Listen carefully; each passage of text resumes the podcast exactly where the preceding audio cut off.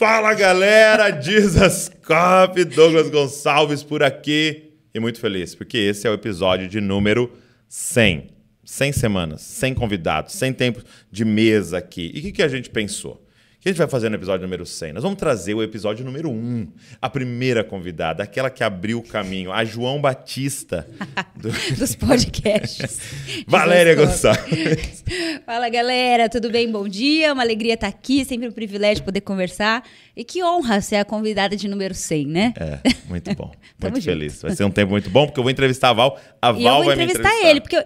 vocês não acham justo isso, pessoal? Né? Ele sempre tá aqui fazendo perguntas. Hoje eu vou fazer perguntas para ele também. Então lá no Instagram tem a caixinha, manda aí ideias para mim. Muito bom. E olha só, então para começar aqui, quero chamar a nossa linda vinheta, porque tá começando o episódio número 100 Isso Dizascope Podcast. Vambora!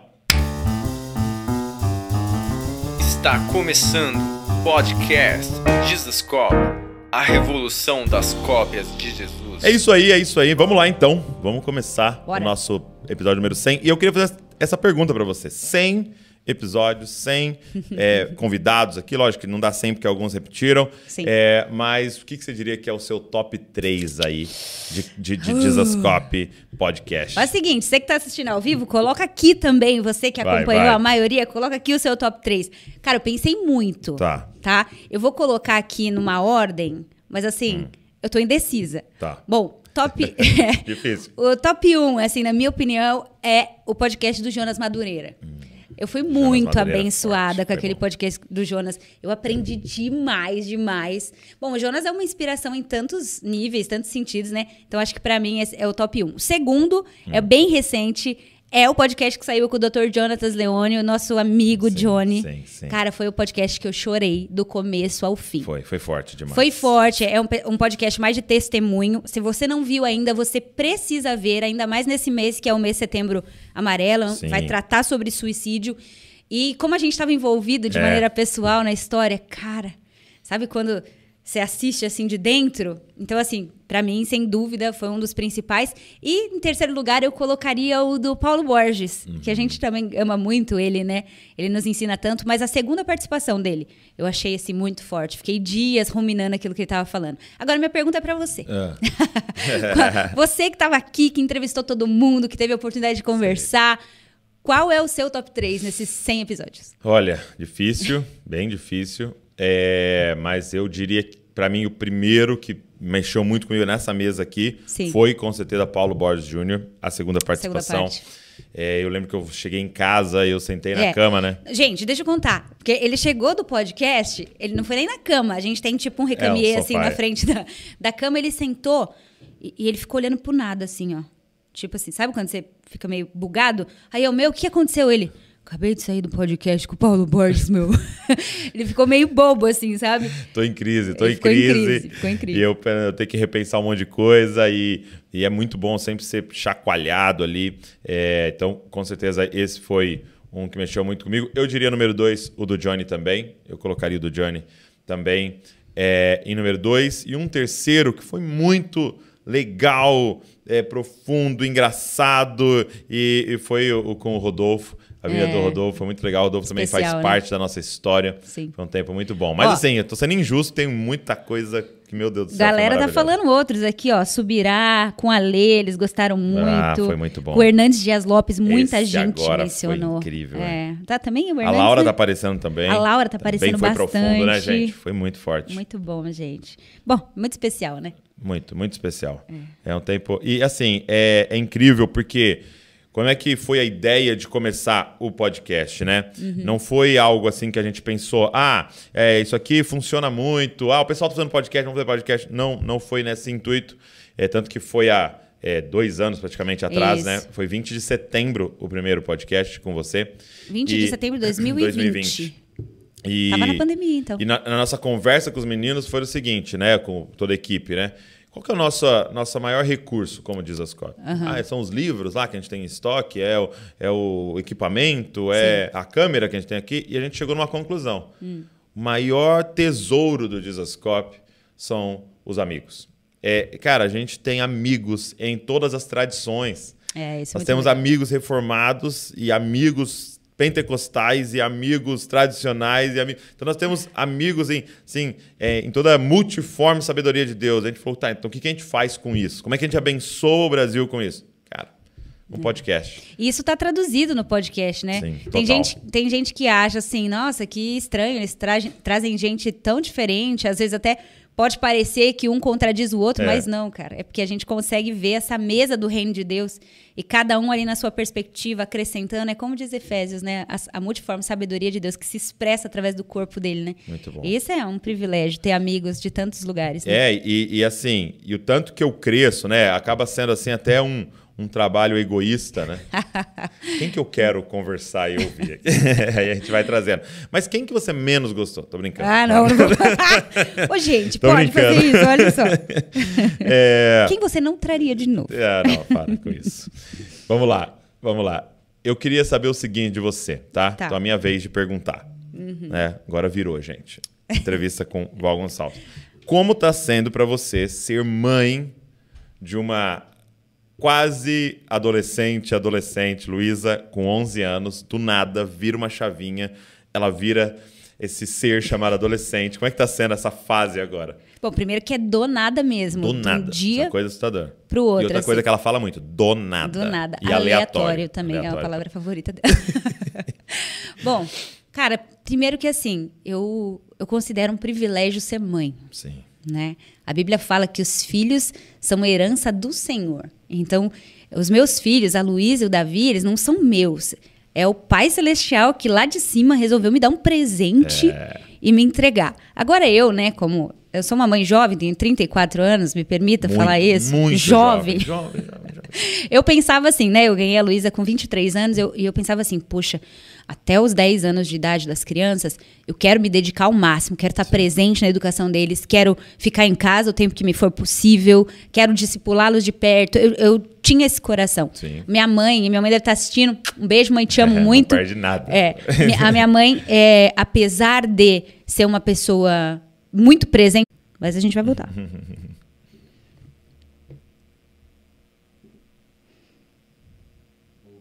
Voltou? Então eu pensava assim, primeira infância, onde a gente coloca as primeiras bases, eu vou ter que estar ali do 0 aos 10. E quem sabe quando os meus filhos passarem de 10, 11 anos, que eles forem maiores, eu já tiver feito, né? O trabalho mecânico, o trabalho basal ali, aí eu posso é, voltar a estar mais envolvida em outras atividades. E aí a Luísa completou 11 anos. Ela completou 11 anos e é, é como a gente está falando aqui, do dia para a noite parece que virou uma chave, ligou um botão. E a- eu tenho percebido agora que eu estava enganada nesse meu raciocínio. É. Talvez o período que eu vou ter que estar mais presente, mais perto, discipular com maior afinco é agora. Sim, E não na, na primeira infância. Porque o trabalho mecânico é o trabalho mais fácil. sim. Mas agora é, eles estão passando por uma fase de firmar identidade. Então, assim, é, vo- claro, você estabeleceu fundamentos ali na infância, mas agora é impressionante a influência do mundo, dos amigos, da cultura, das músicas. E, ao mesmo tempo, a criança parece que ela é mais. Como posso dizer? Ela é mais vulnerável, mais sincera. Então, assim, se ela não gosta, ela chora, frustra. O adolescente, ele tem um mecanismo de se isolar. Ele vai aprendendo, né? É, ele, ele vai pro quarto e às vezes você. E a mãe tem que estar ligada. O pai tem que estar ligado. Porque às vezes é uma coisa tão sutil ali. Opa, filha, chega aqui. Vamos, vamos conversar. Você não tá bem. O que, que aconteceu hoje? E às vezes, gente, são, são coisas tão simples, mas ali, às vezes, é, Satanás firma um ponto de distorção na identidade. É, eu acredito muito também que essa é uma fase onde nós precisamos, como pais e mães, praticar a lei da primeira menção. Então, tem assuntos, por exemplo, sexualidade, algumas questões controversas que, inclusive, né, a nossa sociedade tem tentado firmar na cabeça deles através das ideologias, da- né? São, são essas coisas que a gente precisa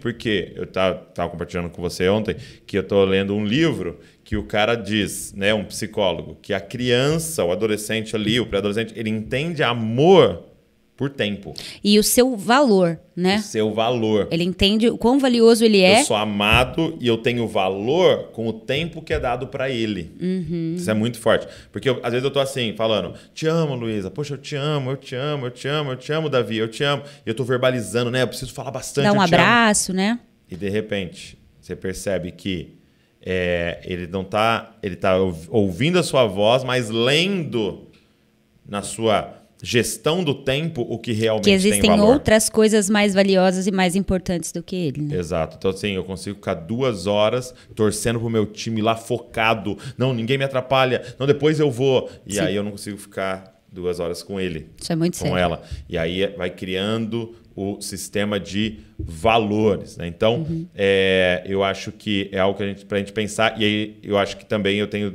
pensado nesse mesmo desafio. Né? Agora é um desafio teológico, agora é um desafio filosófico, agora é um desafio sociológico, né? É. De você não é mais mecânico, não é trocar fralda. Né? Agora eu posso falar, não, vai lá e faz seu leite, você sabe fazer, né? Mas agora são as conversas e, e tem sido incrível, assim. Eu tenho estado muito feliz, eu tenho certeza que eles serão duas crianças, dois adultos é. incríveis. E assim, né? Eu, eu sempre faço essa conta.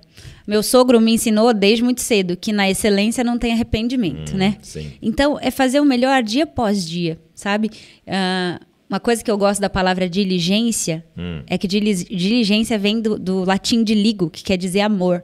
Às vezes, às vezes a gente acha que ser diligente é se envolver com muitas coisas ao mesmo tempo, e não é escolher poucas coisas, mas quando você se envolver com elas, você colocar todo o coração naquilo. Sim. E eu acredito que essa fase da adolescência, a mãe e o pai têm que ser diligente. Entender isso como prioridade, colocar todo o amor ali na educação. Porque se você for parar para pensar, que nem a Luísa tem 11, eu tenho mais 6 anos. É.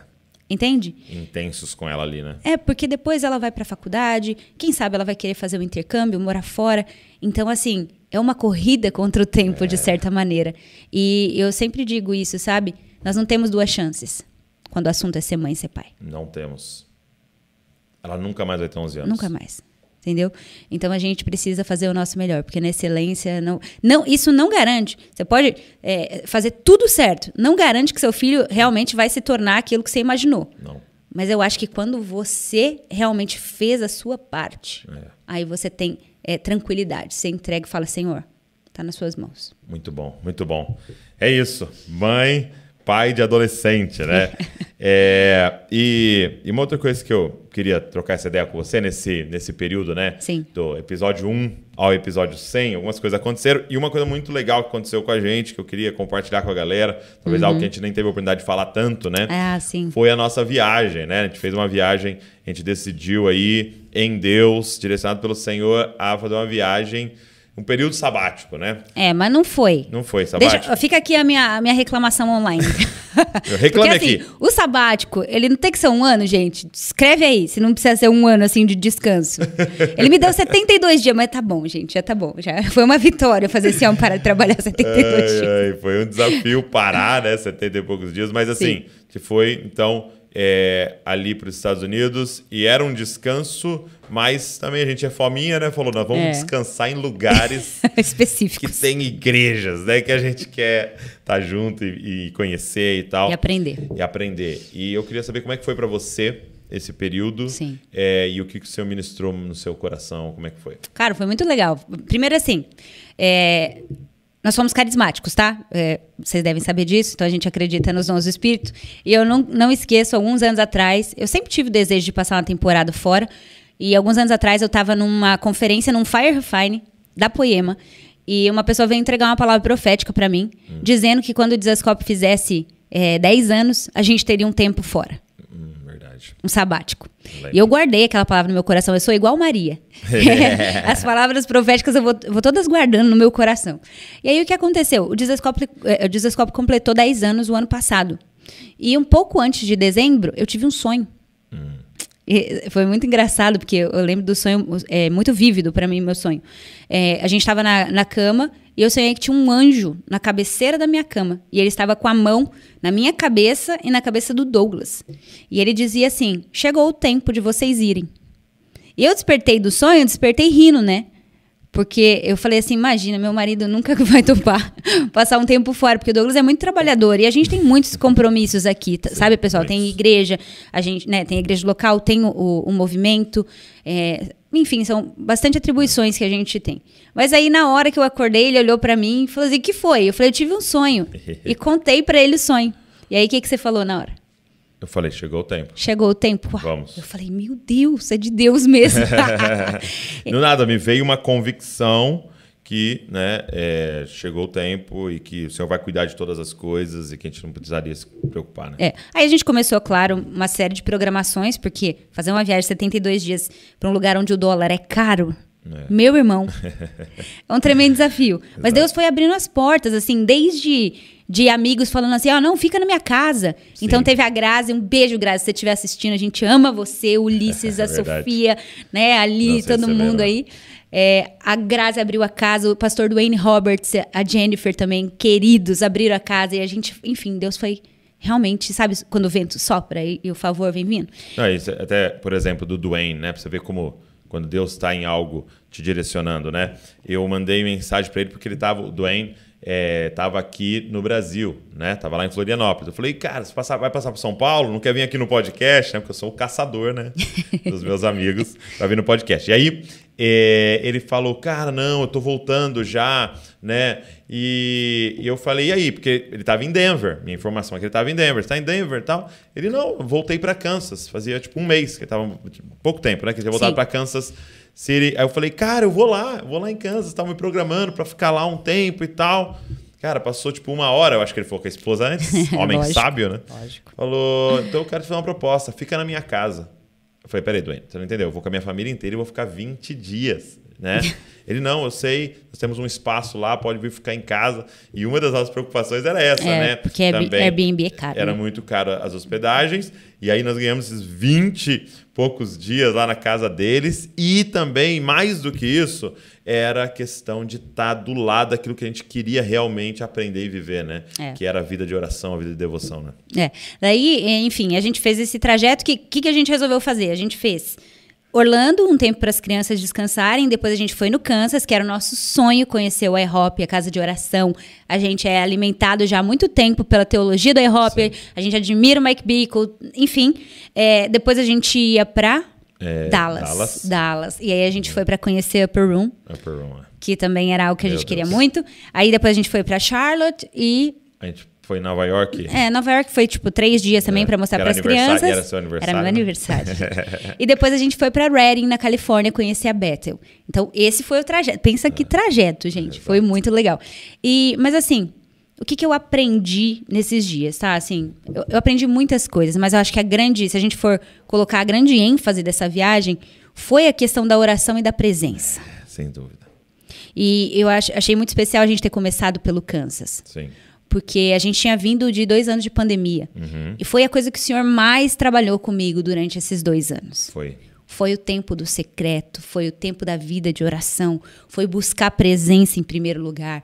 E aí a gente chegou lá e a gente foi ainda mais inundado daquela realidade. Sim. Você vê um lugar onde eles estão há 22 anos, dia, noite, madrugada, sem parar, orando e adorando. Eles têm uma preocupação, e a preocupação é Está na audiência de um só. É Sim. É ministrar o coração do Senhor, né? Então, isso me ministrou muito. Sabe, a, a Bíblia diz: buscar em primeiro lugar o reino de Deus e a sua justiça. E as demais coisas serão acrescentadas. Ah, lá você vê essa realidade. É. Gente que busca em primeiro lugar o reino de Deus. Eles vivendo Salmo 27,4, né? Uma coisa peço ao Senhor. Então, é. os caras têm, parece que um pedido só um alvo só, uma meta só, eles um desejo só, uma ambição, né? É. E eles estão vivendo e, por aquilo. E você vê os frutos de uma cultura de oração de tantos anos. Você vê, né, pessoas tão próximas assim, bu buscando a presença de Deus, intercedendo por pautas uhum. é, relacionadas ao fim dos tempos. Poxa, isso, isso edificou demais a minha vida e me trouxe para um lugar de rever as minhas prioridades. Sim, com certeza. Ontem a sua sua pregação foi sobre as 10 minas, né? Sim. falando sobre o que você faz importa, né? E lá fica claro isso, que a prioridade que você coloca nessa vida vai afetar diretamente a vida eterna. É. Vai afetar direta. O que você faz hoje vai afetar diretamente a vida eterna. E esses caras estão realmente colocando em primeiro lugar o reino de Deus.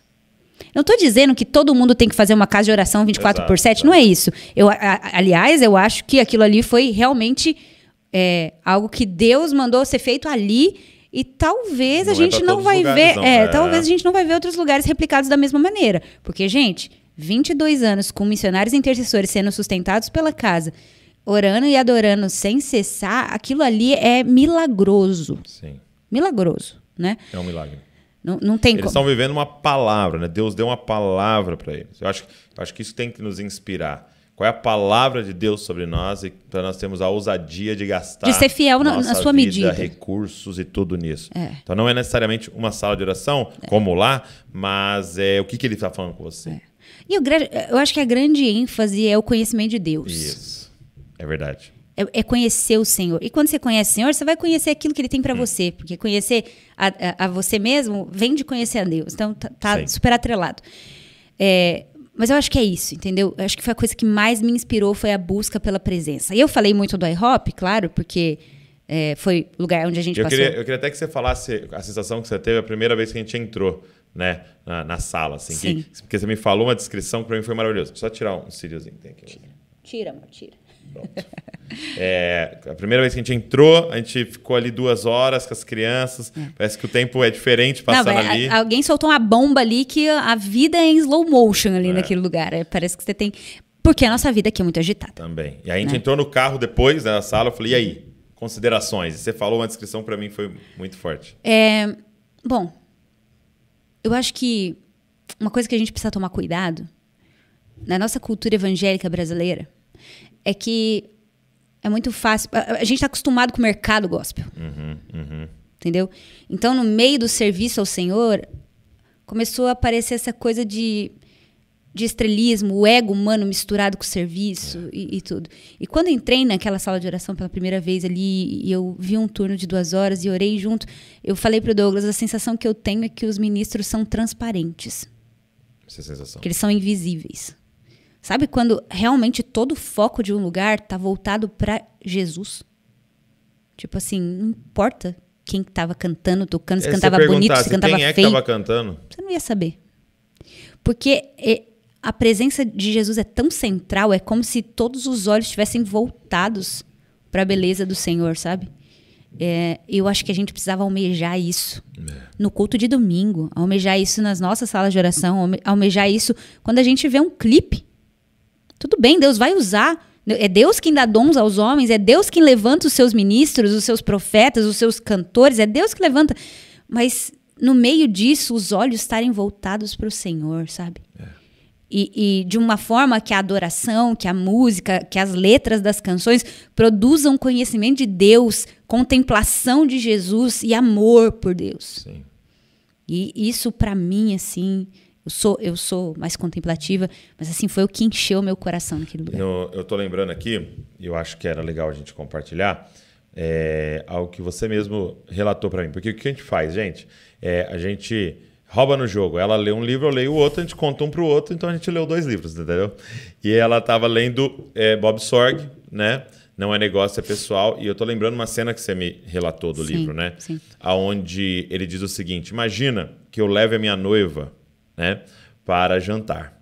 E eu tô ali naquele processo de conquistá-la mais ainda, de cativar o coração dela. Então eu levo ela para jantar e eu penso o seguinte: vou chamar um músico, violinista talvez, tá? Trazendo um violino para tocar enquanto eu falo coisas românticas para ela. Ele vai fazer um fundo, ele vai preparar o ambiente para ficar ainda mais romântico. Eu vou conquistar ainda mais ela. E aí ele vai para o restaurante e aquele violinista vem e ele começa a tocar.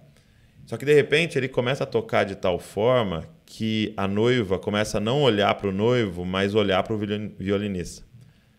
Ele começa a se aproximar e tratar a noiva de uma forma que ele está chamando a atenção mais para ele do que preparando o caminho para o noivo falar com ela. E ele começa, de repente, a noiva e o violinista começam a flertar. E aí essa cena, né, chocante que ele vai montando ali, ele fala: será que às vezes nós não estamos fazendo isso no ministério? Usando os nossos dons para que a noiva olhe para nós, né? Yeah. Para que a noiva se apaixone por nós, por causa das nossas carências, ao invés de entender que nós somos só o amigo do noivo, que nós somos só o fundinho musical, nós somos só o que serve a mesa e deixa o noivo vir, né? E fazer o que ele vai fazer e conquistar o coração da noiva. Então, realmente, é- é- essa lição ficou para ele, essa simplicidade, essa singeleza que havia naquele lugar era muito chocante. É. É, Cara, é isso. E assim, é cultura de oração, Sim. que eu acho que é uma coisa que a gente precisa resgatar e aumentar cada vez mais. Jesus disse que a casa dele seria chamada casa de oração para todos os povos. É, E aí a gente partiu de Kansas e a gente Sim. foi pro Upper Room, né? Isso, e aí Dallas. conta um pouco qual foi a diferença do Upper Room daquilo que a gente experimentou lá. Sim, é, eu falei pra galera que a minha sensação era o seguinte, porque até eu vou dar um spoiler, depois a gente foi pra Bethel. Então você pega Bethel e, e IHOP com muitos anos já de, né, de, de, de ministério, de igreja, é, daquela cultura, né, dezenas de anos já ali fazendo aquilo. Sim. Então você percebe que foram dois lugares que aconteceram, talvez eu poderia chamar de avivamentos, né? Aconteceram um derramar absurdo do Senhor. Sim. E esses caras souberam manter. Há uma sustentabilidade ali. Então você É, vai lá, e tem uma cultura ali daquilo que aconteceu num pico, talvez pode ter dado assim uma diminuída do que foi aquele momento e mantendo assim Mas esse que, incrível. esse que é o lance, né? Porque os caras entenderam que eles. É, é aquela, aquela máxima, não estão fazendo uma corrida de 100 metros, Não. mas é uma maratona. Então, por exemplo, no IHOP, eles não estão preocupados se eles vão é, orar com intensidade hoje. Eles É. estão eles estão preocupados em orar E durante manter, né? a vida, né? Muito bom. E é, então, aí você percebe isso. Então, IHOP e Bethel, né? Agora, quando você vai no Upper Room, você tá no olho do furacão. Você tá no negócio que tá acontecendo agora. Sim. Né? E que eu creio também que eles vão sustentar como esses outros lugares, mas está acontecendo. Talvez ainda está até subindo. Você ainda está até vendo ainda outras coisas que vão acontecer no futuro. Então foi incrível para a gente estar naquele lugar e falar, cara, tá acontecendo uma coisa assim. Gente, uma salinha minúscula no sentido de 400 pensar no Upper pessoas Room, na cabe reunião. 400 e poucas pessoas, é, mais ou menos o que cabe na nossa igreja aqui em Bragança. E você vê pessoas que têm que chegar assim uma hora, duas horas antes para conseguir entrar. É, e o pessoal também extremamente simples, mas algo muito poderoso de Deus. E foi muito chocante pra gente, né? Foi muito forte porque é, era muito parecido com o que Deus tem ministrado no nosso coração, com aquilo que a gente deseja viver aqui, né? Então foi muito inspirador pra gente. E é, apesar de ser nos Estados Unidos, é lotado de latino, né? É, então a ali- expressão deles é bem parecida Bem com a parecida gente. Eles são a gente. alegres, eles são pra cima, assim, sabe? Então, você olha assim, daqui a pouco tem um- uma pessoa com a bandeira, aí o outro tocando um a negócio. galera vindo correndo assim. É, é bem vivo, assim. Muito legal. E, Né? Então foi, foi muito bom. E aí a gente teve a oportunidade de almoçar duas vezes com o pastor, né? Sim. Com o líder da Upper Room, é, o Michael, o Michael Miller. E, e foi muito forte pra gente, porque ele, ele relatou assim pra nós. Quando eles foram começar, eles decidiram que eles iam responder uma pergunta diferente do que a maioria das perguntas que as igrejas em Dallas respondem, né? Ele disse que a pergunta que a igreja em Dallas responde é como é que a gente faz para as pessoas virem. Aham. E as igrejas em Dallas são extremamente organizadas. São a gente foi numa incríveis, gateway, enormes. a gente foi na igreja do T.D. Jakes. Então, organizadas, aquele voluntariado perfeito, aquele negócio, né? O som, o- a imagem, é tudo muito lindo, muito maravilhoso. É, prédios muito lindos. né? Eles falaram assim, mas Deus nos desafiou a responder outra pergunta. Não como é que faz para as pessoas virem, É. mas como é que faz para Ele vir. Uhum. Como é que faz para a presença manifesta dele acontecer. É. E, e ele fala, e ele disse, né? Então nós estamos empenhando a nossa vida nisso. É por isso que a gente está com um prédio pequeno, que não, não faz jus ao que, número de pessoas que vem, mas a nossa preocupação é como é que faz para o Senhor vir, né? E, e isso é muito forte, isso rasgou a gente, né? E nos vol a gente voltou assim desafiado, né? É. É isso. Assim, é, foi maravilhoso. Foi um tempo de descanso para a família, foi um tempo de aprender do Senhor. é, enfim, foi muito benéfico. Mas eu quero fazer outra pergunta para você agora. Posso? Vamos, podemos mudar de assunto? Podemos, podemos mudar de então tá bom. É, eu pedi para pedi as pessoas aqui também me ajudarem nas perguntas, depois eu vou fazer o que a galera sugeriu aqui. Mas eu queria perguntar para você o que, que. Nós passamos por uma pandemia, né? Dois anos Ok. lá tal. Eu queria que você falasse um pouquinho do que, que Jesus tem falado com você nessa última temporada, qual tem sido assim a temática que tem tocado o seu coração. Muito bom, muito bom. É, eu acredito que nessa última temporada o que Deus mais tem ministrado meu coração, queimado meu coração, é sobre igreja, a igreja local. O Senhor me fez apaixonar pela igreja local, sabe? Eu, olhando o início da minha trajetória, é, parecia que eu seria chamado pelo Senhor muito mais para servir a nação, né? para servir as igrejas, né? estar aí em vários lugares, em várias cidades, vários estados, servindo e pregando e né, compartilhando, mas de repente Deus muda as rotas, né? E nos apaixona pela igreja local, né? E hoje, assim, para a gente aceitar um convite para ir pregar em algum lugar é, tipo, é desafiador, por quê? Porque a gente sabe de tudo que Deus está nos dando para fazer aqui e tal. E, então, é, com certeza Deus começou a falar muito sobre igreja, né? E eu recebi uma palavra profética, né? Nós recebemos e, e era a seguinte: é, Deus está te tirando de um estereótipo pra, porque Ele quer te entregar um protótipo. E eu fiquei é, desafiado por aquilo. Era Deus dizendo: Eu quero fazer algo novo. Você tem coragem de pensar isso comigo e executar isso, né? Então nós estamos aqui com a família Desascope e, e agora, recente, a gente parou e falou: peraí, peraí, peraí. peraí. Né? A gente foi até uma palavra também que o Bob Sorg deu pra gente é, na palavra ele falou assim: Eu vejo como Davi, é, que estava trazendo a presença de Deus, né, trazendo a arca para Jerusalém, e ele dava seis passos, parava e sacrificava. Dava seis passos, parava e sacrificava. E, então foi esse tempo de parar e falar: peraí, nós estamos no caminho certo. Uhum. E a gente chegou à conclusão de que, peraí, nós estamos começando a repetir. A pegar tudo que a gente já viu, tudo que a gente já viveu e vamos fazer mais bem feito, né? Paulo Borges, um dia sentado com a gente, falou: O que, que você quer, Douglas? Fazer bem feito o velho uhum. ou fazer mal feito o novo. Uhum. Por quê? Porque eu posso pegar o que já foi feito e a gente vai saber fazer muito bem feito, porque a gente vai dar uma aprimoradinha ali, né? colocar os nossos, a nossa estética moderna de jovem e vamos embora. Só que tem um novo. Por que, que tem um novo, gente? Não é pelo, pelo fascínio pelo novo. É porque há uma geração nova. Sim há uma cultura nova, Sim. há pessoas novas, tá tudo mudando. Então nós vamos ter que falar como é que a gente alcança essa galera. Sim. Evangelho é o mesmo, a palavra é o mesmo, a mensagem é a mesma, arrependimento, santidade, cruz, mas tem um jeito de falar com eles. Uhum. E tem coisas que não estavam mais funcionando. Mas a gente sabe fazer bem feito. Então uma das coisas que está queimando nosso coração é igreja. Uhum. Igreja, Senhor qual é a expressão da igreja que o Senhor quer para hoje, do seu corpo de Cristo, né? Sim. Então estamos sendo extremamente desafiados por isso, né? Então, por exemplo, é, como é que se lidera com os múltiplos dons de Cristo? Sim. Né?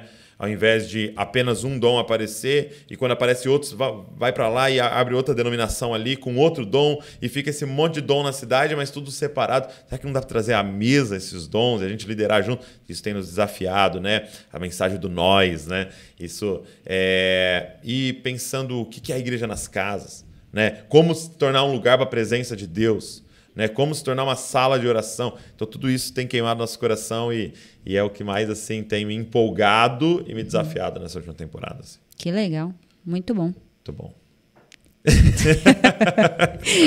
eu não sou apresentadora de podcast, gente. É, tá vendo? Você falou que eu sei me entrevistar. Eu tô tentando. Tá muito bom. Tô tentando, galera. E eu quero saber de você. É. O que, que Jesus tem mais falado com você nessa última temporada, né?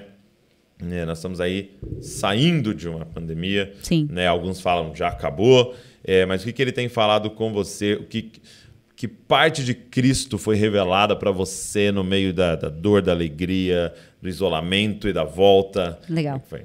Então, é, 2020 e 2021, eu posso falar sem medo, assim.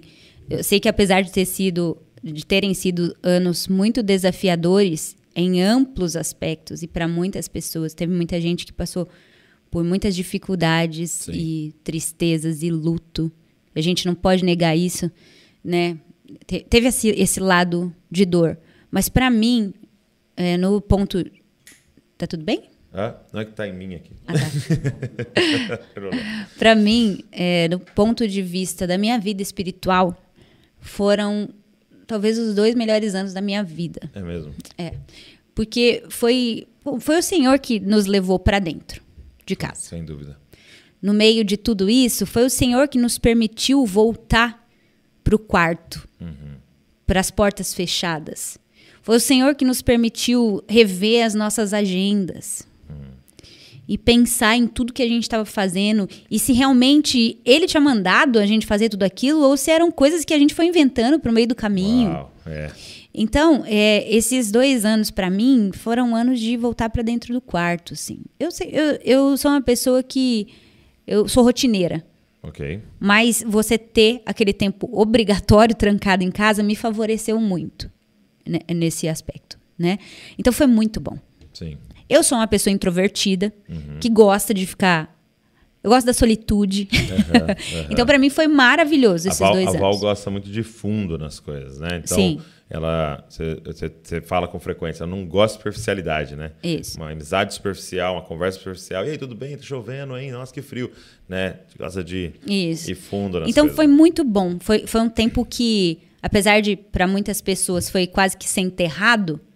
Para mim também foi, mas tipo nasceu algo, Aham, entendeu? aham. Foi foi bom.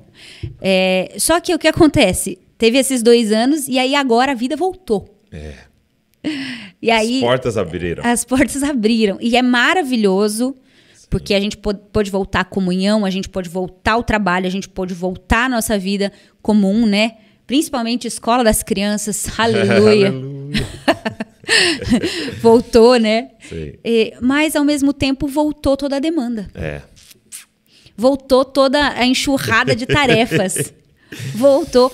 E, Ai, e se Deus. você não tomar cuidado, você sai de um período desse, que é para ter sido o período pedagógico, e você sai e repete as mesmas coisas. Então, para mim, é, a grande grande voz de Deus, né, nesses dois anos é isso. É como eu agora volto à vida normal, mas sem desprezar o que eu aprendi. Exato. Saindo Escolhendo, de uma escola, né? escolhendo a boa parte, continuando aquilo que o Senhor quer que eu faça e deixando de lado o que Ele não quer que eu faça, sabe? É, e junto com a volta da, da vida normal, voltou a ansiedade. Voltou as, o, o peso emocional das muitas tarefas. Então, eu tenho sido convidada de- é, por Deus para viver, por exemplo, até compartilhei esses dias no meu- nos meus stories, é, Jeremias 17, que diz: Maldito o homem que confia no homem, que faz do seu braço sua força e se esquece do Senhor. Por quê? Em que sentido que eu tô falando? É porque quando a vida começa Porque muita gente entende errado esse texto. que né, acha que é não Explica ele. que- é. é, as pessoas acham que é para não confiar nos outros, É, mas dito homem na outra confia pessoa. no homem. Não dá pra confiar em ninguém, não, hein? É. Não é disso que tá falando. Mas o que né? eu tô querendo dizer é que quando as atividades voltam ao normal, sem você perceber, você volta a confiar na, na sua habilidade de resolver problemas, É. no, seu, no seu entendimento para lidar com questões triviais do dia a dia. E aí, de repente, você que estava ali tão imerso nesse, né, nesse, nesse lugar com Deus, você começa a viver normal. Entendeu? Então, assim, é confiar no Senhor, é, é continuar nesse lugar de oração, nesse lugar de dependência, perguntando, Senhor, é isso que você quer que eu me envolva? É isso que você quer que eu faça? Ou não? Sim. Entende? Então, para mim, tem sido essa dinâmica agora, da volta, para não perder o tesouro que foi depositado nesse tempo. O, quando o Marcos Brunet veio, né, no Lidere como Jesus, ele usou essa figura, né, que o próprio Bob Sorg usou com a gente, né, de Davi indo buscar a presença. né? E de repente, quando Davi é, vai trazer a arca, ele pensa assim: cara, eu vou levar os meus melhores carros.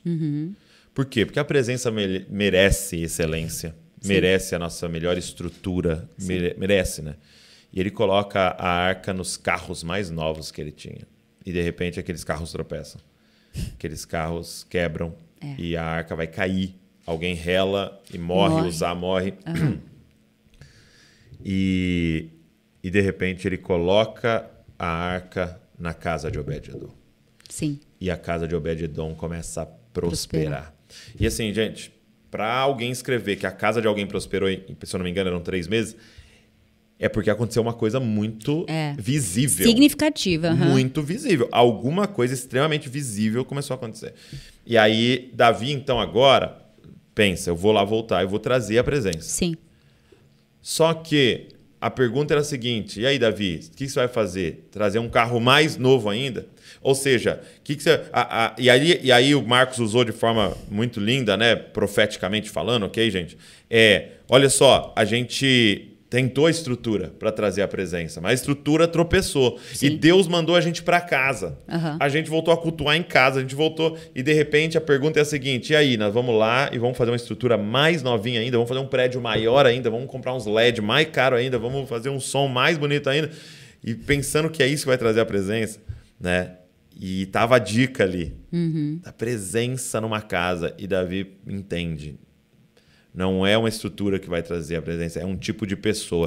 E aí ele traz no ombro de homens consagrados, levitas, e leva para uma tenda. Ele faz uma casa para a presença. Ele faz praticamente uma sala de oração. Então, é, é realmente essa reflexão, né? Deus, por que, que você estava abalando todas as coisas? E não nos deixa automaticamente voltar a- a- ao que era, nos deixa ficar com as lições desse período de dor, de angústia e de muito aprendizado. Né? É. Eu, eu acredito que que é isso, que a, a riqueza é no meio da tenda, no meio da, da simplicidade. Não é uma coisa refinada, não Aquela é. música da Tamires, né? É, meu Deus. é, é no meio do, do simples, às vezes no meio da dor, Sim. às vezes no meio do luto, no meio de tudo isso, sabe? Não deixar agora a roda voltar a girar e te engolir, mas, mas ficar com o que realmente importa. A gente passou por um período muito difícil também, né? Que eu tô pensando aqui nesse. No final de- né, do ano passado, a gente perdeu uma gestação. Sim. E é uma, uma coisa assim que me marcou muito, que mexeu muito comigo também. Mas é isso, entendeu? É meio, mesmo no meio do luto, no meio da dor, você não perder o que você aprendeu, não perder, sabe, esse coração de, de saber que Deus é bom, Deus é bom. de que Ele está com a gente, que todas as coisas cooperam para o bem daqueles que amam a Deus. Continuar confiando, Sim. sabe? Não confiar realmente no nosso braço, na nossa carne, na nossa habilidade, naquilo que dá certo, mas colocar nossa esperança no Senhor. Sim. E é, é isso. Acho que É para um mim um dos exercício maiores de desafios, né? Desafios do ministério é esse, né? É, eu acho que o maior inimigo é o que deu certo, né? É. Às vezes é isso. É. Fiz um vídeo, abençoou muita gente. Vamos fazer 30 vezes o mesmo vídeo igual. Né? E você ouviu o Senhor e fala assim: o que você quer? O que, que o Senhor quer nessa Sim. próxima temporada? Agora, Bom. quanto à vida pastoral, assim, Hum. é, qual qual para você assim são os maiores desafios assim, de maneira muito específica para você? E eu tenho uma pergunta também que eu queria saber se algum dia você já pensou em desistir. Meu Deus, que forte. Não, é sério, você já cansou? Sim, sim, já, já pensei. Abre o coração aqui, o pessoal tá assistindo, Vou abrir o coração para vocês agora. Eu já pensei, já pensei em desistir, já passou pela minha cabeça esse pensamento é, de desistir, né? É, e é sempre naqueles momentos de escuridão, de, de dor, de cansaço. Né? Uma coisa que eu aprendi é: será que você não está cansado? Dorme. Pensa isso sobre isso amanhã, né? E a maioria das vezes era cansaço. Né? Mas já pensei em desistir, e geralmente as vezes que eu pensei em desistir é porque não aconteceu aquilo que eu tinha planejado que iria acontecer. As pessoas não se comportaram da forma que eu tinha determinado que elas deveriam se comportar. Eu não tive os resultados que eu inventei que eram os resultados bons, né? E foi isso que o senhor começou a me confrontar, né? É, quando foi que eu prometi isso aí para você que você está frustrado, né? Então eu já pensei, mas de verdade, sim, a maioria das vezes rapidamente eu retomei a, a convicção de quem eu sou no Senhor. Nós não somos dos que retrocedem. não somos os que retrocedem. Não significa que nunca passa pela nossa cabeça, Exato. mas você sabe quem que você é é. uma, aqui é uma confissão, né? Aham. Mas é, esse, esse, acho que esse desafio da rapidez de você recobrar a consciência e falar, não, não, peraí, Pregar para você mesmo. tem palavras proféticas É. sobre mim, há promessas e, e tu- tudo isso aqui que eu ouvi do Senhor, eu sei quem eu sou no Senhor. E meus sentimentos não vão me governar, né? E para mim, um dos maiores desafios da, da, do, da, do- da vida pastoral é a, essa tensão, né, de Marta e Maria que são necessárias, né? Sim. É, então, você não ir para o, o sentido da Maria, né? Eu acho que a Maria ela é a prioridade, né? Estar aos pés de Jesus, mas de fato você é chamado a servir. Sim. Né? Você é chamado a cuidar de pessoas. Isso é vida pastoral, né? Cuidar de pessoas, cuidar de ovelhas, né? Então, então você vai para a função Marta, fazendo a refeição, arrumando a casa, cuidando das pessoas, e aí você às vezes é roubado do seu lugar aos pés de Jesus, entendeu? Sim. E aí, aos pés de Jesus, você se levantar e ir servir. Então, para mim, essa tensão desses dois lugares, que são os dois mandamentos, né? Ama o Senhor teu Deus de todo o teu coração e o teu próximo como a ti mesmo. Para mim é um dos maiores desafios. Então não deixar a agenda engolir a gente a ponto de não ter mais vida com Deus, Aham. mas ao mesmo tempo não esmorecer em servir ao próximo, que é extremamente desafiador, né? Aham. Então, eu acho que para mim esse é o maior desafio da vida pastoral. E você tem, assim, preguiça espiritual? Que é uma coisa que as pessoas perguntam muito, assim, ai, às vezes eu fico nessa bipolaridade e tal, uma, uma época eu tô muito bem, orando muito, e depois eu fico mal. Como é que é isso pra você, assim? E, e qual seria uma dica pra quem experimenta essas dinâmicas, assim, na sua vida? Eu acho que o tema da constância é um dos temas mais perguntados, assim, né? As pessoas têm o desejo de atingirem uma estabilidade nesse sentido, de, sabe, de construir uma vida é, no Senhor. O que, que você fala, assim? Conta um pouco da sua experiência. É, eu já tive mais, né? Hoje menos. É, claro, acontece, né? Você não é uma pessoa constante totalmente. Você não é vai ter- anjo glorificado? Não, não, ah, tá. não sou. Ok. Então, é, tenho meus altos e baixos, tal, mas menores, né? Acho que a montanha-russa ficou menos frio na barriga, né? Uhum. Sim. É, então já tive mais, mas eu acredito que um dos pontos, né? Você pode até completar com outros, né? Aham. Um dos pontos para mim é o propósito, né? Sim. Propósito. Então, por que, que nós temos preguiça na vida? Por que, que somos inconstantes na vida? Sim. É porque muitas vezes estamos vivendo sem um propósito claro. Então, vou dar um exemplo bem simples assim. É, trabalho. Tá. Muitas pessoas têm, variam no trabalho. Né? Ah, eu, eu, eu tô me dedicando ao máximo, aí de repente já se já, já abandona a ponto até de ser mandado embora. Ah, eu chego no horário, chego antes, aí daqui a pouco já começa a chegar atrasado. Ele fica nessa variação, assim. Certo. E de repente essa pessoa tem filhos Aham. nasce alguém lá que vai comer do seu trabalho. Então você tem um propósito. Aham. De repente essa pessoa fica responsável, Aham. acordando no horário, fazendo o que tem que fazer. Por quê? Porque há um propósito. Sim. Qual que é a questão, Val? A galera vai orar, vai para a palavra de Deus, vai e, e de certa forma ela tem um sentimento de eu faço o que com isso? Então não fazer também, meio que beleza.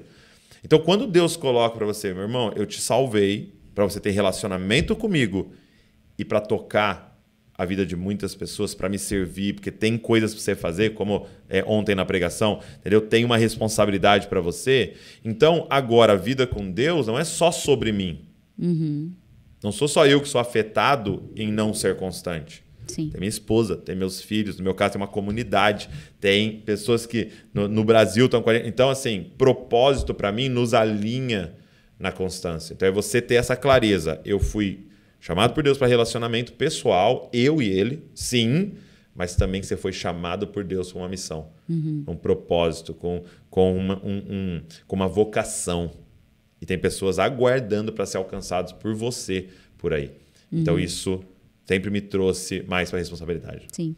É, eu, se eu puder acrescentar alguma coisa, eu acho que alguma, algumas coisas mudaram para mim, assim, radicalmente para eu conseguir ter uma, uma constância maior. Eu acho que a primeira delas é, foi entender ide- identidade antes de propósito. Tá. Por quê? Porque eu acho que a gente não sabe quem é, e por não saber quem é, a gente não sabe o que fazer, ou aquilo que faz não tem muito sentido. Então, é, eu comecei a mapear, eu sou uma pessoa que gosta de olhar fundo, como você falou, Uhum. eu comecei a mapear quais eram, quais eram as fomes da minha alma, as fomes do meu coração. Pô, a gente tem vazios dentro da gente, você sabe disso. Se você come demais, pode procurar aí no seu coração o que, que você está tentando saciar na comida. é Se você é, tem relacionamentos adoecidos, você tem namorado atrás de namorado e por algum motivo nunca dá certo. Pô, pare e analisa o que, que você está buscando nesses relacionamentos. Se você é movido por like, por aprovação de pessoas, o que, que você está buscando? E não tem problema, todo ser humano tem necessidades no seu coração. É, Eu sempre digo a, a frase do Blaise Pascal, né? A gente tem um buraco no nosso coração que é do tamanho de Deus. Sim. O ponto é a gente, onde a gente vai satisfazer isso, entendeu? Então, eh, quando eu comecei a perceber esses vazios da minha alma e ver que todo lugar onde eu tentava preencher isso me levava a um vício, me levava à destruição, à morte, falei, cara, tem que ter algo superior. Tem que ter algo maior. E essa é a busca da minha vida. é a busca de, de preencher esse meu interior em coisas que não vão me distrair. Outra palavra para isso é idolatria. Sim. Tá? Aí eu comecei a ir para o lugar de oração. Eu comecei a não só orar como uma tarefa religiosa, mas buscando conhecer um pai. Buscando conhecer aquele que podia preencher os meus vazios. E quando eu tinha que chorar, e quando eu estava triste, ou quando eu não queria orar, é, eu ia para esse lugar e, e, e, ficava ali. Sim. E de repente, começou a preencher. É. Eu comecei a entender que eu nasci para aquilo. Que a minha identidade de filha é, é, ela é totalmente plena naquele lugar, no lugar de oração. E aí é, é muito louco isso, porque aí você começa a ter prazer.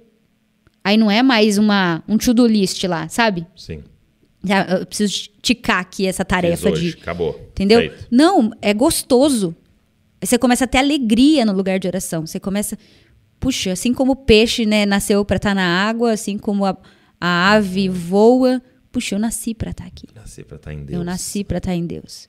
Eu acho que a identidade, para mim, é uma, das, uma das, das, grandes coisas. E aí o propósito vem depois, porque é Sim. só a partir desse lugar de Maria é. que você fala, oh, tá bom, e agora? O que, que eu posso fazer eu em parceria com você? É. Porque tudo que você fizer que não for desse lugar vai, vai, te, vai, gerar um outro ídolo no seu coração. Aí o ministério pode ser um ídolo, aí o trabalho pode ser um ídolo, aí um relacionamento pode se tornar um ídolo.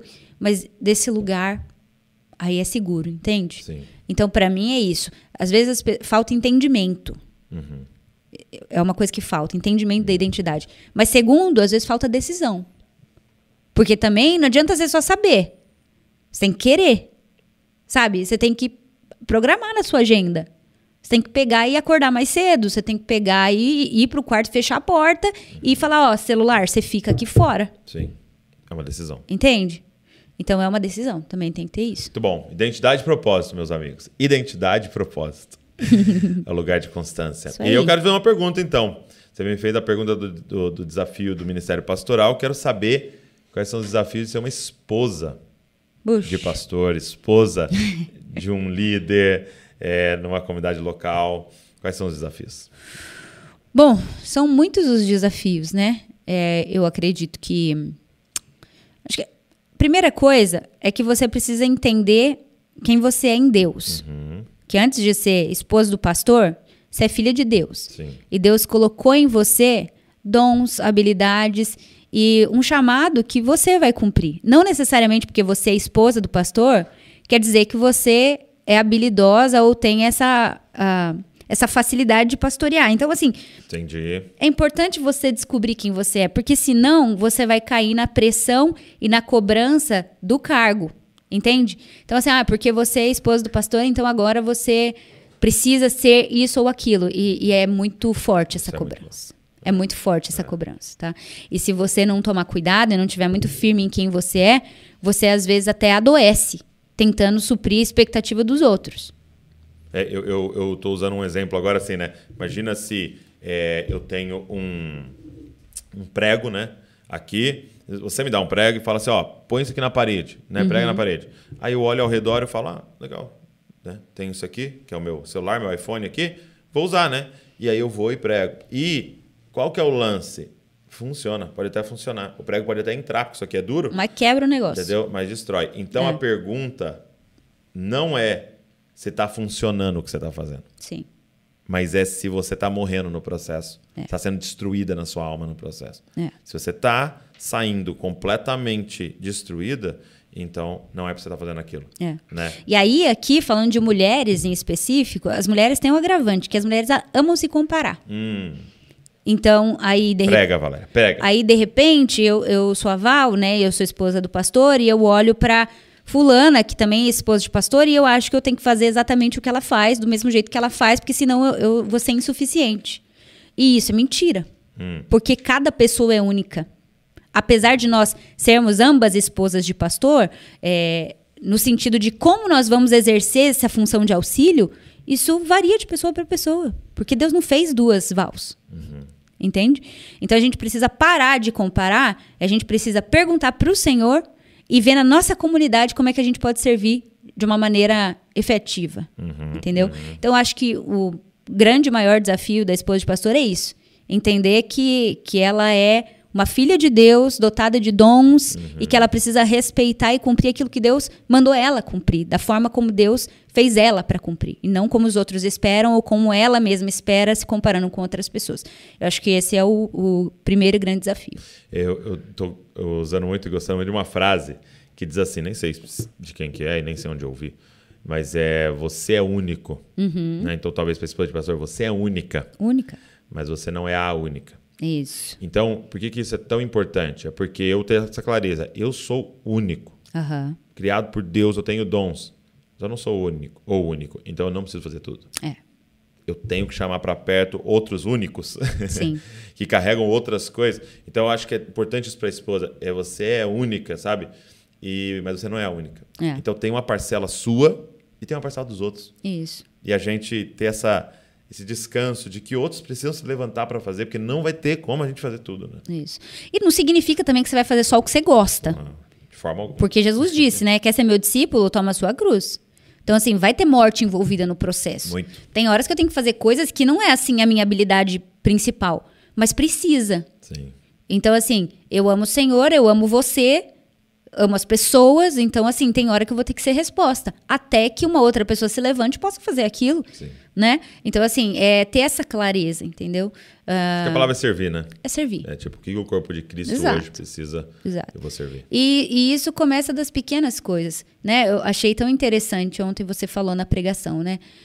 Deus não chama desocupados. Não. A quem mais é dado, mais é acrescentado. É.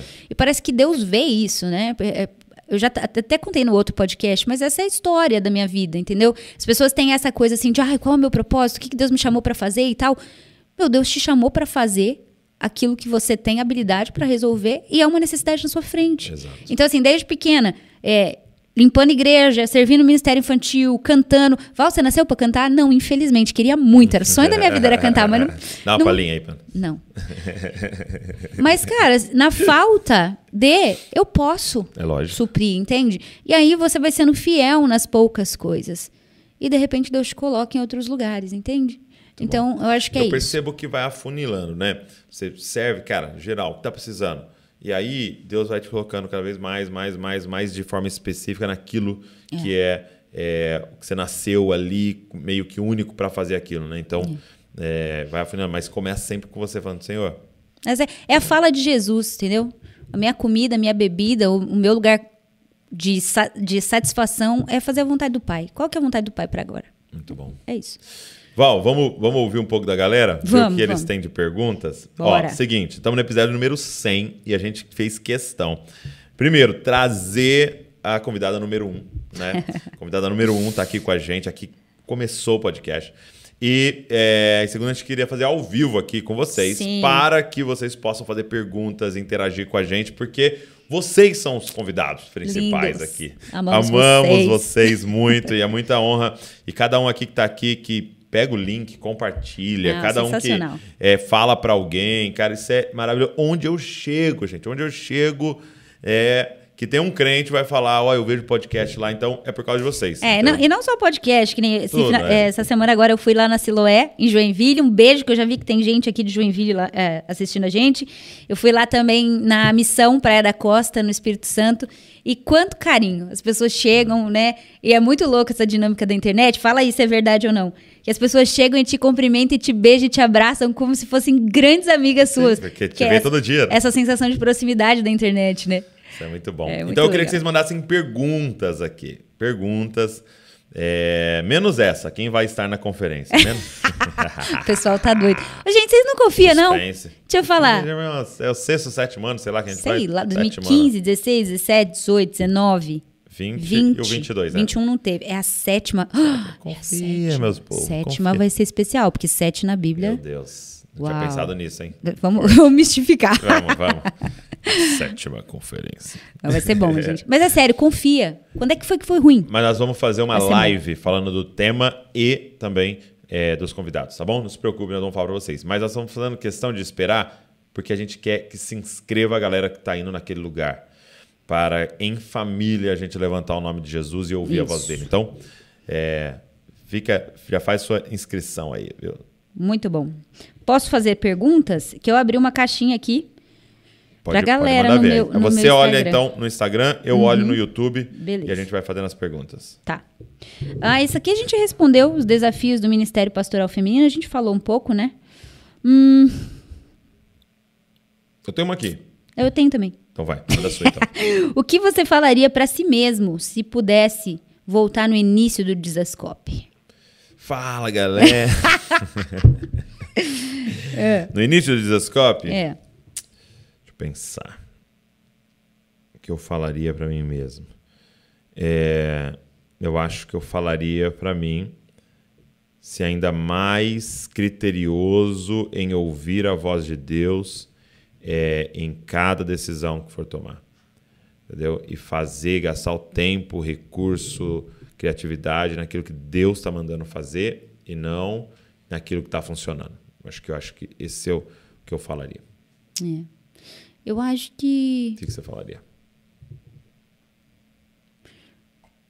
eu Acho que. Falaria que vale a pena, meu. Vale a pena, né? Vale a pena ser fiel. Vai com tudo. Vale a pena, mesmo tendo dores no caminho. Tem dores no caminho, gente. Tem.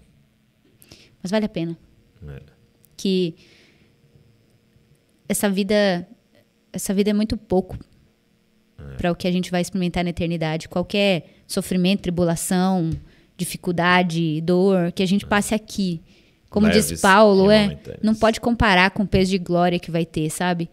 E a gente às vezes não tem dimensão em como um vídeo, que pra gente é mais um vídeo que você senta Sim. aqui e tal, em como um vídeo às vezes pode tocar a vida de uma pessoa e, e o Espírito Santo usar essa ferramenta pra mudar a vida dela. Então, assim, eu falaria, vale a pena. Muito bom. Vale a pena. Muito bom. Ó, tem uma aqui, ó. É... Como, é, como é que tá aqui? Peraí. É, O que que tá rolando em cancelar os cultos, os cultos no templo e fazer nas casas? Pois é, aí o pastor vai ter que explicar. Ai, gente, é o seguinte. é, a gente começou a família de Zascope nas casas, né? Nós éramos igreja nas casas. Então a gente se reunia de domingo nas casas, tá? O que alguns lugares chamam células, né? A gente chama de igreja nas casas, a gente chama de DNA. A gente se reunia nas casas e de terça era um culto público com todo mundo, né? Então foi o nosso início. Então, quando eu disse para vocês que agora, nessa última temporada, Deus nos cobrou de voltar aquilo que ele tinha nos falado, nós voltamos a comunicar isso com a nossa comunidade. Nós somos uma igreja nas casas. Por quê, gente? Porque a gente recebe bastante visitas. E é maravilhoso receber aquela galera né, visitando a gente. Mas a gente precisa ter clareza de quem é igreja junto com a gente ali, né? Para que a gente possa misturar a vida. Porque igreja não é assistir uma pregação. Igreja é a relação. É a relação profunda. A pregação, na verdade, é combustível, ensinamento para ser igreja, né? Então a gente falou o seguinte, então, o que nós vamos fazer? Nós vamos cear nas casas. Nós vamos cear, sentar na mesa do Senhor e cear nas casas. Então, no último domingo é, de todo mês, o nossa, a nossa reunião é nas casas. Então, a gente transmite o culto, todo mundo está nas casas, ok? Cada DNA é reunido nas casas. Então, eles assistem o culto juntos ali, cultuam juntos, né? Todo mundo. E aí, depois, é, cada casa ceia e depois eles almoçam junto, a gente almoça junto. É assim, maravilhoso. É um tempo de misturar vida. E fora que eles têm, né? Toda semana nós estamos nos DNAs, nas casas, né? Durante a semana. Então, o último domingo do mês a gente está nas casas. É uma forma de comunicar. Olha, isso aqui é sério, cara. E É. por que que a gente tá não, fazendo não isso? é uma doutrina, Não, gente. É a medida alguma. do Senhor para nós hoje. É, o, o que o Senhor falou com a gente É. aqui hoje e para hoje, né? Isso. A gente nem tá dizendo que isso aqui é Vai durar 50 sempre. anos vamos estar É. fazendo. Mas assim, é, e uma outra coisa importante pra gente, é duas coisas. Nós estamos ouvindo sobre o fim dos tempos e que vai haver perseguição. Então nós precisamos desde já pensar e treinar, vamos dizer assim, nos acostumar de, de não ter nosso templo. E se eu agora falar, ó, se pregar isso aqui não pode reunir, você vai mudar a mensagem? Não, nós vamos para as casas. Segundo, Deus tem falado com a gente plantar igreja em outras nações. E muitas dessas nações não daria para ter a reunião com o templo como a gente sempre faz. Então a gente já quer aprender também a fazer. Então é por causa disso que nós estamos aí. Ó, a Marcele Rodrigues, beijo Marcele, ela mandou aqui, ó. Como, como lidar com a grande exposição? Vocês são conhecidos em vários lugares, mas como foi no início dessa exposição? Em questão do coração mesmo, como se manter humilde, temente ao Senhor, como foi isso? É, vou dar uma resposta e você pode também colocar a sua forma de ver. Mas eu diria que família e igreja local. Aham. É o grande segredo, tá? É. Por quê? Porque é o seguinte, gente, eu vou. Minha Val foi lá, pregou lá em Joinville, pregou em Vitória. As pessoas são extremamente gratas, viram um vídeo, acompanham na internet e tal. Foram lá, Val, por favor, tira uma foto comigo, você é maravilhosa, você é demais. Tal. E, visto de longe, todos nós somos quadros lindos. Todos nós, vistos de longe. E fora que a gente só posta coisa boa, né? E aí, de repente, você volta para sua igreja local. Você volta para um DNA nas casas, você volta para. E aí ninguém tira foto com você. E ninguém fica falando, meu Deus, como você é maravilhoso. As pessoas sabem a nossa realidade. E então é o, é o que sempre traz você pro pé no chão, de tipo assim, cara, isso aqui é a vida. Isso aqui, ó. Aí você volta para trocar uma fralda, você volta para lavar uma louça, você volta para. Então, para mim, é esse, é esse balanço de você ir lá servir. As pessoas têm uma ideia irreal muitas vezes, né? É, vão te honrar muito mais por causa da distância, mas você volta para sua realidade e deixa Deus te colocar de volta, tipo assim, cara, nós somos carne, nós somos falhos, nós temos aqui os nossos defeitos. E a galera ao seu redor te dando feedback. A galera ao seu redor te desafiando, te discipulando, te ajudando. Acho que isso é a coisa mais saudável que tem. Né? Cara, eu, eu ouvi uma vez alguém falando, Hum. eu não sei quem que foi, mas quando se trata de disposição, é que a mesma medida que você usa para as críticas, você usa para os elogios. Ok. Então, assim, às vezes as pessoas me criticam e eu olho aquilo eu falo, cara, a pessoa não me conhece. Exato. Ela, ela nunca me viu, ela não convive comigo tal. Então, assim, ela não, ela não pode falar do que ela não sabe. Então, eu não Ela levo não tem acesso. né? eu não levo em conta aquela crítica. Porque eu sei que ela não me conhece, entendeu? E a mesma coisa os elogios. Porque é muito fácil você elogiar a pessoa de longe, a pessoa de fora.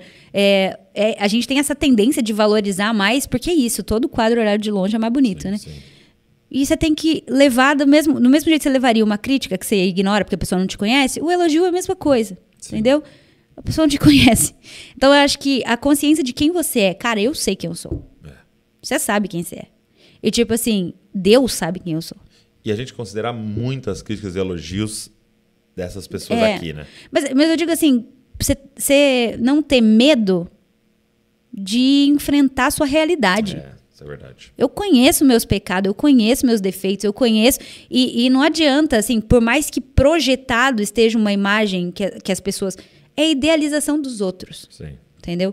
Então eu acho que você ter consciência de quem você é e da misericórdia que te alcança todo dia, que se não fosse a graça de Jesus, eu, eu acho que não teria como, sabe? Então, assim, eu sempre me lembro, todos os dias, eu sempre me lembro Muito bom. Muito bom. de quem eu sou. Isso aí. Tem um superchat aqui, né? Vai. Ah, legal. É Matheus? Matheus. Ô, Matheus, ele diz assim: ó, tem um projeto parado há quase um ano aqui no YouTube sobre evangelho e cultura pop, mas parei por Uau, conta de demanda de trabalho. Como tratar isso como prioridade de fato? Muito bom, é uma, é, é uma decisão, Matheus. Você vai ter que colocar uma decisão. Assim, coloque uma frequência que seja possível. Claro, vai te dar uma esticada, mas que seja possível, né? Poxa, eu vou fazer um vídeo a cada 15 dias. E, cara, seja fiel. Por amor a Deus e as pessoas que você vai alcançar. Nada começa grande.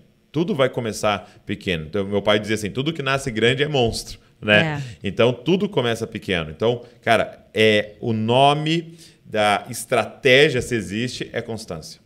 É constância. Entendeu? Então, se eu vou fazer de 15 em 15 dias, eu vou fazer de 15 em 15 dias. Se eu vou fazer uma vez por semana, porque agora aumentou é, a minha possibilidade, eu vou fazer. É, uma outra coisa que eu aprendi, né, que foi uma frase que viralizou, né, que é que o feito é melhor que perfeito. Então, é, coloque excelência, mas não deixe isso travar você a ponto de você não fazer, ok? Então, qual é o melhor que você pode fazer para fazer? Ok? Ah, não, eu queria que fosse tal jeito, maravilhoso, grande e tal, só que eu não faço. Então é melhor que seja menor, mais simples, mais feito. E aí você vai avançando. Entra lá depois e olha o episódio de número 1 do podcast. Podcast da Scope 1 é a Val, e você vai ver que é uma câmera no meio e um microfone aqui no meio. A gente não tinha nem dois microfones. Um microfone no meio que captava os dois. O áudio vai estar muito inferior à, à câmera e aí o cenário já era outra coisa. E aí a gente foi para dois microfones. Aí nós fomos para duas câmeras. Aí nós temos agora a terceira câmera. Aí a gente mudou de estúdio. Então, mas se eu quisesse começar aqui, eu não teria começado. Então, é, começa. Começa e vai. Na verdade, você até já começou, mas vai. Coloca uma agenda e seja, criterioso com a gente que você começou, que você colocou. Tem umas perguntas muito engraçadas aqui. É mesmo? É, tipo assim, qual o seu melhor funcionário? Hum, muito boa. o pessoal da equipe que mandou. Melhor funcionário. É. Fernanda. Fernanda, né? É, agora que a gente lá em casa. Um beijo. Te amo, Fernanda. Saída, hein? tipo Jesus com a dracma. Estão perguntando aqui, Douglas. Calvinista ou arminiano? Eu não vou deixar passar essa. Top. Pergunta top. É, eu Adoro diria, ao vivo, gente. Me chama pro ao vivo. Eu diria que é, 80% calvinista, 20% arminiano. um calvinista com uma pitada de. Tá diminuindo. Tá indo, Tá, né? tá diminuindo. Nossa, nem percebi. É, calvinista de 4 pontos. De quatro pontos, né? Tem um ponto meio arminiano. Uma pergunta legal. Você já duvidou algum dia da existência de Deus? Do... hum, Não, Não, né? não, não. Tá, legal. Quer fazer alguma pra mim aí? Ah, peraí então. É... Vamos lá, vamos lá, vamos lá. Alguém mandou um 70-30 aqui, tá? Calvinista. Peraí. Foi o Gui. Foi o Gui? Pessoal da igreja toda que vocês tiram aqui, Valéria. Olha que É, coisa maravilhosa. Lindos. Vocês tiram um dia de descanso? Como é? Sim, a gente tira. A gente já teve um pouco mais de regularidade nisso, né? Eh, Antes era tipo assim, ah, toda segunda noite e tal. A gente tinha uma, uma coisa mais fixa, assim. Mas a gente tira. Pelo menos um dia da semana a gente dedica pra ficar entre nós, família, filhos. E é muito saudável isso, muito importante isso. Especialmente para esse primeiro assunto que a gente tratou aqui no podcast, de dar atenção exclusiva para as crianças, Sim. sabe? É, eu acho que são as memórias que a gente gera, sabe? O valor que a gente é, investe na vida deles. Então, sim, a gente tem isso. É, agora, a gente às vezes também tira, tipo assim, um vale night de É, casal. É, chama a sogra, chama a mãe, geralmente minha mãe. Fica com as crianças e a gente vai dar uma jantada, vai sair. Isso é muito também importante para a vida do casal, Muito importante. né? É, fala aquela informação que você falou que seu pai. é, de quanto tempo gasta tempo com as crianças. e Ah, tá. Porque cortou. Legal. É, eu falei no início que é, saiu uma pesquisa recente que os pais estão gastando, em média, 14 minutos por dia com os filhos. Olha isso, gente. Em média, os pais estão gastando 14 minutos por dia, de, logicamente, de atenção exclusiva, né? É, é muito pouco. É muito pouco. Nós vamos ter que rever isso. Porque aí eu falei no início que a criança entende amor e o valor dela com tempo. Você pode falar, eu te amo, eu te amo, você é valiosa. Mas eu fico duas horas aqui focado no meu time de futebol e não consigo passar 14 minutos focado em você. Então, quem é valioso? E, e eles estão lendo isso. Você pode falar e verbalizar o quanto você quiser. Eles estão ouvindo as suas atitudes, né? Então, nós precisamos dar mais tempo para os nossos filhos. Ó, tem uma, uma boa aqui, ó. É, como ajudar o cônjuge a cumprir o seu chamado? Uau. Bom, acho que a primeira coisa, é, eu posso falar isso porque o Douglas, é, nesse sentido, eu preciso testemunhar aqui. É, o Douglas casou e ele é um minerador, gente, assim, na minha vida. ele não teve medo de botar a mão na lama, sabe, para achar tesouro. Porque muitas vezes eu, eu não sei, eu duvido daquilo que Deus colocou na minha vida e ele é boca de Deus pra mim, sabe? Então, assim, acho que ter esse olhar de Cristo, olhando pro outro e enxergando as virtudes, os dons, as habilidades, os potenciais e chamando pra fora, sabe? É, reforçando, não só com palavras de afirmação, mas, sabe, com palavras de fé. Sim. Tipo assim, eu sei que eu né? sei que Deus colocou isso em você e eu tô aqui do seu lado para te ajudar a desenvolver, a crescer, a multiplicar isso que você tem. Isso é uma coisa muito importante, ter esses óculos de Jesus para ver o seu bom. cônjuge, sabe? A, a segunda coisa é orar. Hum. Eu acho que a maior prova de amor que a gente pode dar para um cônjuge e para ajudar ele a crescer é Ser orar, é ser dele. intercessor dele, é se colocar diante de Deus, falando assim: Deus, ilumina a mente dele, sabe? Libera ele, destrava ele para que ele possa ser e cumprir tudo aquilo que você tem colocado na vida dele. Outra coisa também, por que não orar? Por que não estudar junto? Por que não ler um livro junto? Sabe? É- é tudo, gente, com muita sabedoria Sim. tudo tem a hora certa de falar, tem como falar.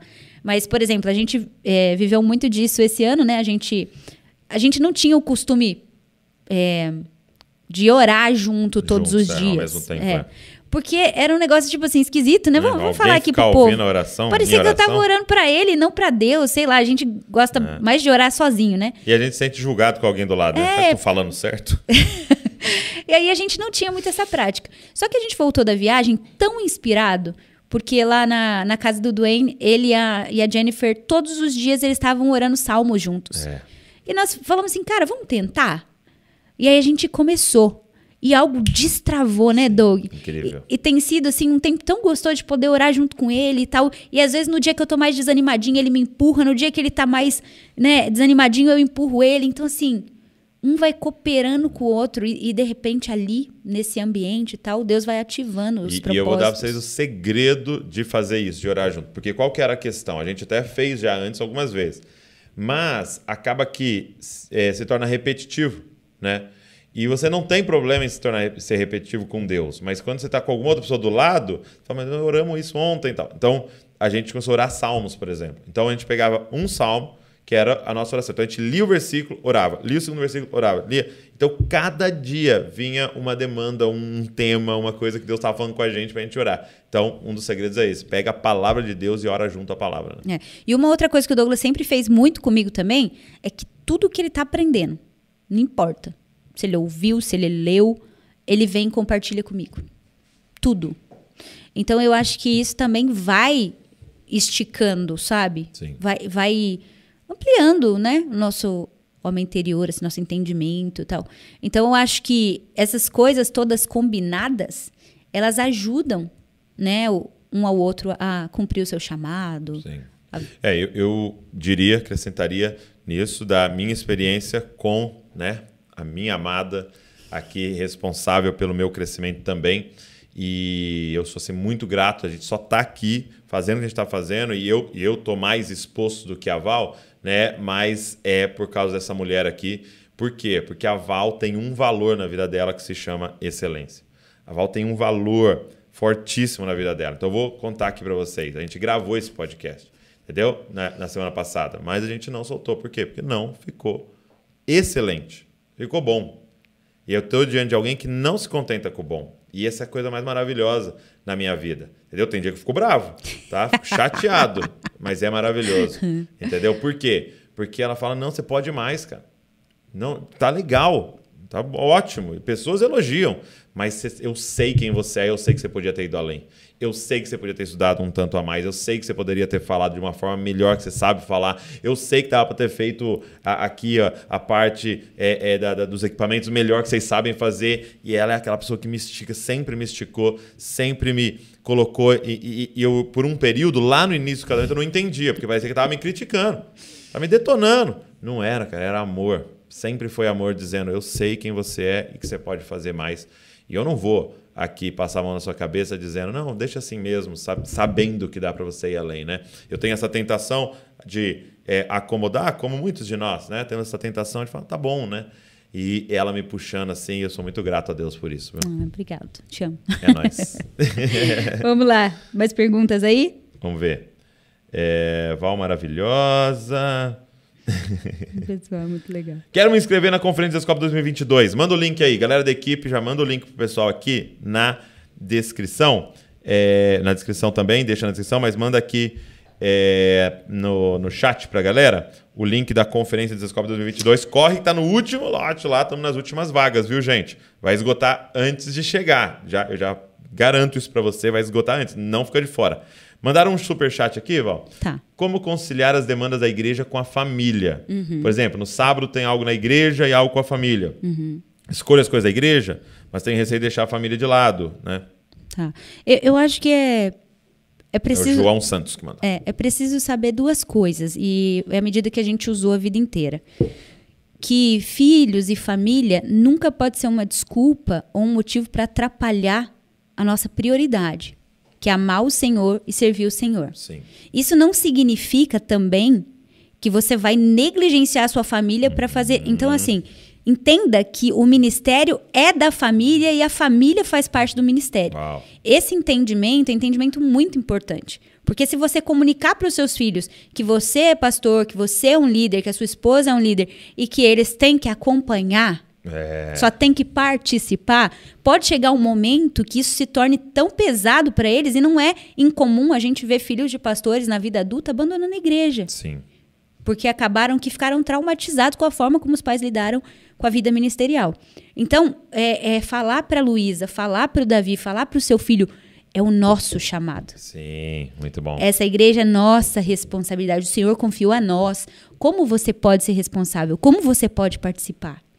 Muito E, a- e aí o amor deles também pelo Senhor e pela, pela noiva de Cristo vai crescendo junto. Eu, eu acho que isso Isso é muito legal. é um entendimento E, básico. e aí uma outra coisa, é, até puxando do outro lado da atenção, né? O que meu pai e minha mãe fizeram com muita sabedoria. Eles sabiam o que compartilhar com a gente e o que não compartilhar. Uhum. Então, tô tendo lá uma dificuldade com um líder, um presbítero lá. Isso não era falado na mesa de café da manhã, na mesa de almoço, de forma que crianças não, não têm maturidade para ouvir aquilo. Sim. Entendeu? Aquilo Era conversado lá. E devagarzinho eles foram, então, deixando a gente ter acesso a coisas que precisavam de maturidade. Então, isso é muito importante. É ministério é nosso, mas com sabedoria, pai e mãe, o que, que eles estão prontos para ouvir, o que eles não estão prontos para ouvir, quais bastidores que eles estão prontos para participar, o que eles não estão, É. para que você possa protegê-los. E aí o que acontece é que as fases da vida exigem dinâmicas diferentes. Então, Sim. por exemplo, quando os meus filhos eram pequenos, eu nunca fui. Eu sei que tem mães que são muito criteriosas com rotina de dormir, com horário. Eu nunca fui assim. Ontem estava falando, inclusive, para as minhas amigas na igreja, que eu levei a Luísa para o primeiro culto. Ela tinha 13 dias. Não recomendo que você faça isso. Dê as primeiras vacinas, aí você vai. Mas eu fiz, entendeu? Exatamente. E, e sempre levei os meninos. Os meninos dormiam mais durante o barulho do, do louvor, do culto, do que no silêncio de casa. Então eles acostumaram, assim, tá aqui o Wesley, que tem a Aurora e o Oli. Cara, eles Leva pra os tudo. filhos nunca foram desculpa para eles não estarem. Pelo contrário, eles têm se esmerado. Só que agora, por exemplo, os meus filhos estão numa fase, a Luísa tá na adolescência.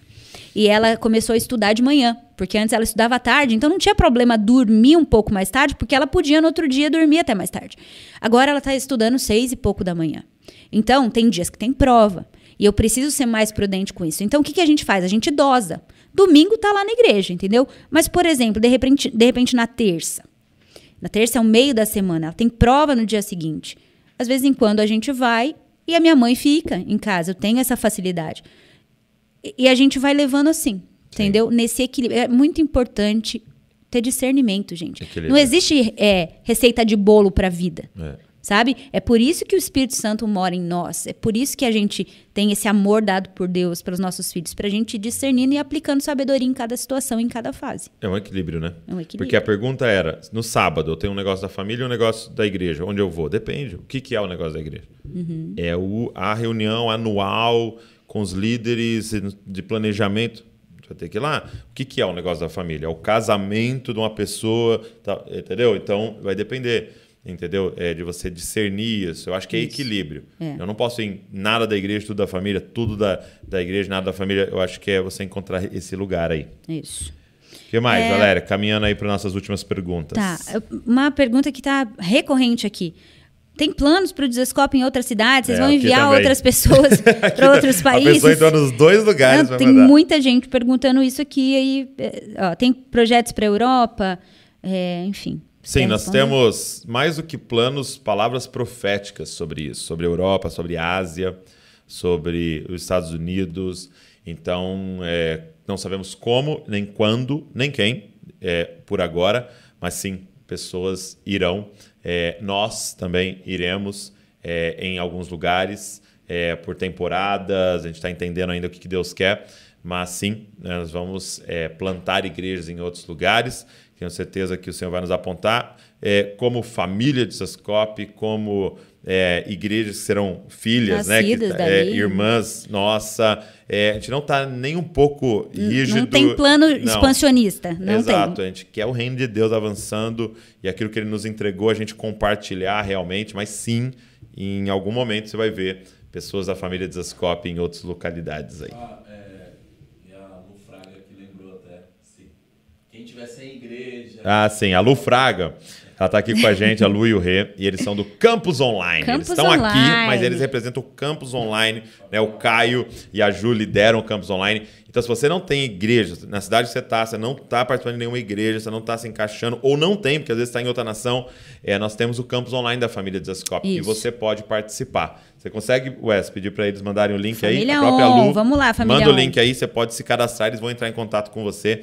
Tem a família On aí, ó. Ó, o Gui também tá aqui nos comentários. Manda aí, Caio, manda aí, Gui, Lu.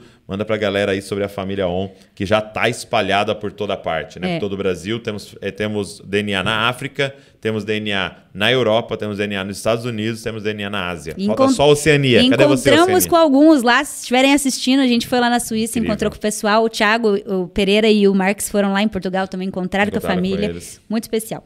É, Douglas, conta aí um testemunho de uma experiência, de um, de um ensinamento, de uma vivência que você teve na sua vida que te marcou com Deus, assim, uma coisa mais de testemunho, assim. Acho uma coisa que você não fala muito sobre você. Ok, uma coisa que me marcou profundamente com Yeah. Deus Yeah. é. Deixa eu pensar aqui. Qual que eu vou compartilhar? Eu. Pô, eu vou falar uma, né? A gente não compartilhou nunca, né? Vai. Acho que eu nunca compartilhei, né? É, Olha aí, ó, inédito, podcast inédito. número 100. Número 100. Coisas inéditas. coisas- Que é o seguinte: é, quando eu nasci, né? Ah, isso. é- Gente, ele não conta essas coisas. É, não, tra- eu- Qualquer dia traz a sua mãe aqui Eu vou trazer no podcast. podcast. Sogra, qualquer dia você vem aqui pra você contar essa história. Minha sogra é uma mulher de fé. É, e foi o seguinte, eu nasci, né, e é, minha mãe foi, então, nos primeiros dias, me levar para fazer o teste do pezinho, né? Então, o teste do pezinho que consegue identificar é, deficiências, deficiências mentais, né? E quando eles fizeram o teste do pezinho, eu não passei no teste do pezinho. Deu, então, que eu teria algumas deficiências. E aí, é, ela foi, então, pode ter dado errado, ela foi repetir e novamente deu isso, né? E então ficou aquela situação de que é, diagnosticar quais seriam as doenças mentais que eu iria ter e tal. É, e ela, com muita fé, ela começou a compartilhar com alguns líderes, alguns pastores, até que um líder, que eu não vou me recordar o nome, É o pastor Hermes, ela conta que você levou, é, Hermes, ela levou pastor você pra orar. E o pastor Hermes veio e orou por mim e falou para ela: ó, eu orei por ele e ele está curado. E pensa uma mulher de fé, gente. Por quê? Porque ela nunca mais me levou para repetir o, pé do, o, o teste Teste do do pezinho. Então até hoje não sabemos, né? Não, o que, que aconteceu? Ó, escuta essa. Ela tinha tanta certeza que ele tinha sido curado Exato. que ela não voltou pra fazer o exame. Mas o que acontece? Se ele realmente tivesse algum atraso, até os seis anos isso deveria aparecer, ficar Exato. evidente. E, cara, Tamo aí. um homem inteligente Gravando desse. Coisa linda. Você vê como, como Deus é, é maravilhoso. Ele cura, ele Soberano. faz milagres, né? Ele faz milagres. Ele faz Essa é a milagres. história de muita gente aí. Muito bom, muito bom. Mas se Poxa, vocês verem uma sequela, vocês avisam. perde o marido, mas não perde a piada.